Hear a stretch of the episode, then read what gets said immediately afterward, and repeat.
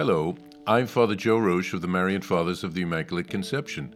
Thank you for joining us as we continue our journey of reading the Imitation of Christ from beginning to end. Today we take up from where we left off, beginning with Book 1, Chapter 22. The 22nd chapter Thoughts on the Misery of Man. Wherever you are, wherever you go, you are miserable unless you turn to God. So why be dismayed when things do not happen as you wish and desire? Is there anyone who has everything as he wishes? No, neither I, nor you, nor any man on earth. There, was no, there is no one in the world, be he pope or king, who does not suffer trial and anguish. Who is better off then? Surely it is the man who will suffer something for God. Many unstable and weak minded people say, See how well that man lives, how rich, how great he is, how powerful and mighty. But you must lift up your eyes to the riches of heaven and realize that the material goods of which they speak are nothing. These things are uncertain and very burdensome because they are never possessed without anxiety and fear. Man's happiness does not consist in the possession of abundant goods. A very little is enough. Living on earth is truly a misery. The more a man desires spiritual life, the more bitter the present becomes to him, because he understands better and sees more clearly the defects, the corruption of human nature to eat and drink, to watch and sleep, to rest, to labor, and to be bound by other human necessities is certainly a great misery and affliction to the devout man, who would gladly be released from them and be free from all sin. Truly, the inner man is greatly burdened in this world by the necessities of the body and for this reason, the prophet prayed that he might be as free from them as possible, when he said, From my necessities, O Lord, deliver me. But woe to those who know not their own misery, and greater woe to those who love this miserable and corruptible life. Some indeed can scarcely procure its necessities, either by work or by begging, yet they love it so much that if they could live here always, they would care nothing for the kingdom of God. How foolish and faithless of heart are those who are so engrossed in earthly things as to relish nothing but what is carnal. Miserable man indeed, for in the end they will see to their sorrow how cheap and worthless was the thing they loved. The saints of God and all devout friends of Christ did not look to what pleases the body, nor to the things that are popular from time to time. Their whole hope and aim centered on the everlasting good. Their whole desire pointed upward to the lasting and invisible realm, lest the love of what is visible drag them down to lower things. Do not lose heart, then, my brother, in pursuing your spiritual life. There is yet time, and your hour is not past. Why delay your purpose? Arise, begin at once, and say, Now is the time to act. Now is the time to fight. Now is the proper time to amend. When you are troubled and afflicted, that is the time to gain merit. You must pass through water and fire before coming to rest. Unless you do violence to yourself, you will not overcome vice. So long as we live in this fragile body, we can neither be free from sin nor live without weariness and sorrow. Gladly we would rest from all misery, but in losing innocence through sin, we also lost true blessedness. Therefore, we must have patience and await the mercy of God until this iniquity passes, until mortality is swallowed up in life. How great is the frailty of human nature, which is ever prone to evil. Today you confess your sins, and tomorrow you again commit the sins which you confessed.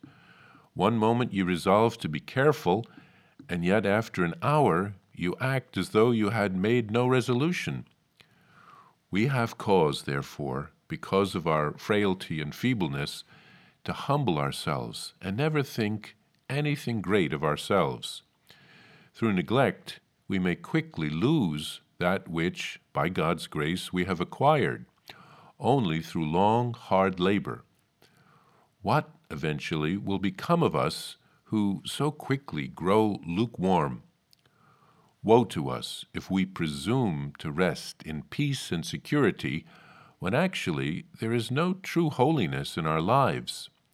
It would be beneficial for us, like good novices, to be instructed once more in the principles of a good life, to see if there be hope of amendment and greater spiritual progress in the future. Here, Thomas à Kempis tells us that we are, that no matter what we do in life, we will be miserable unless we turn to God. It reminds me of the famous line from the Diary of St. Faustina when Jesus told her, Mankind will not have peace until it turns with trust to my mercy. That's diary number 300. Another time, Jesus said something similar Mankind will not have peace until it turns to the fount of my mercy. Diary number 699. Thomas à Kempis reminds us that none of us have everything that we wish for here on earth. We will have to face some trials and some difficulties and some anguish. The best way to deal with these things, the consequences of original sin, is to offer them to God so that our suffering won't be wasted. We don't know the inner condition of the soul of those who seem to have everything in the world, and we don't know the eternal destiny of those people. So we should stop comparing our situations with theirs. We have to be careful that we don't become too attached to this life and the things of this world, because our destiny is eternal life, and we want to spend it with God. There is time to begin again. The Lord wants us to repair our spiritual lives, to set our priorities, and to turn to Him.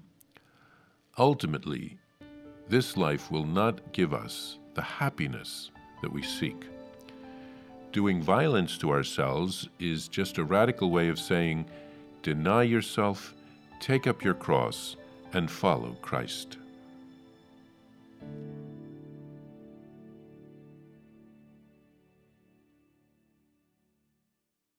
Hello, I'm Father Joe Roesch, the Superior General of the Marian Fathers of the Immaculate Conception, and I'm excited to let you know about my new daily podcast entitled Venerable Casimir and Our Lady, which will be launching on October 21st, 2023. Venerable Casimir Wyszyński was a Marian father who lived in the 1700s. We are praying for a miracle so that he can be beatified. He helped to revive our congregation when we were at a low point because of the actions of his brother. He rewrote a Latin handbook by a Jesuit on the ten gospel virtues of Our Lady he called it Morning Star, so that lay people would be able to understand it, to imitate Mary's virtues, and to grow in holiness. To access the podcast, simply visit divinemercyplus.org or search Venerable Casimir and Our Lady on Apple Podcast, Spotify, or on whatever podcast platform you prefer. I'm also happy to share with you that you can order a copy of Morning Star on shopmercy.org. That's shopmercy.org. Simply search the phrase Morning Star on shopmercy.org and you can order a copy of the book today. Remember, every purchase supports the Marian priests and brothers at the National Shrine of the Divine Mercy. Thank you, and God bless you. I invite you to listen to more shows brought to you by the Marian Fathers of the Immaculate Conception. Join us daily for enriching spiritual content, which will help you on your journey with Jesus Christ. Simply visit DivineMercyPlus.org for a complete list of our shows. That's DivineMercyPlus.org. Are you a Marian helper? Join our Spiritual Benefit Society and start sharing in the graces of all the daily masses, prayers, and good works of Marian priests and brothers all over the world. Sign up is free and easy. Simply visit micprayers.org. That's micprayers.org. Thank you, and God bless you. Please follow or subscribe to this podcast to receive the latest episodes and updates. If you have been blessed by this podcast, I invite you to leave a review. Reviews greatly improve our podcast ranking and will help spread this podcast to other people throughout the world. Thank you.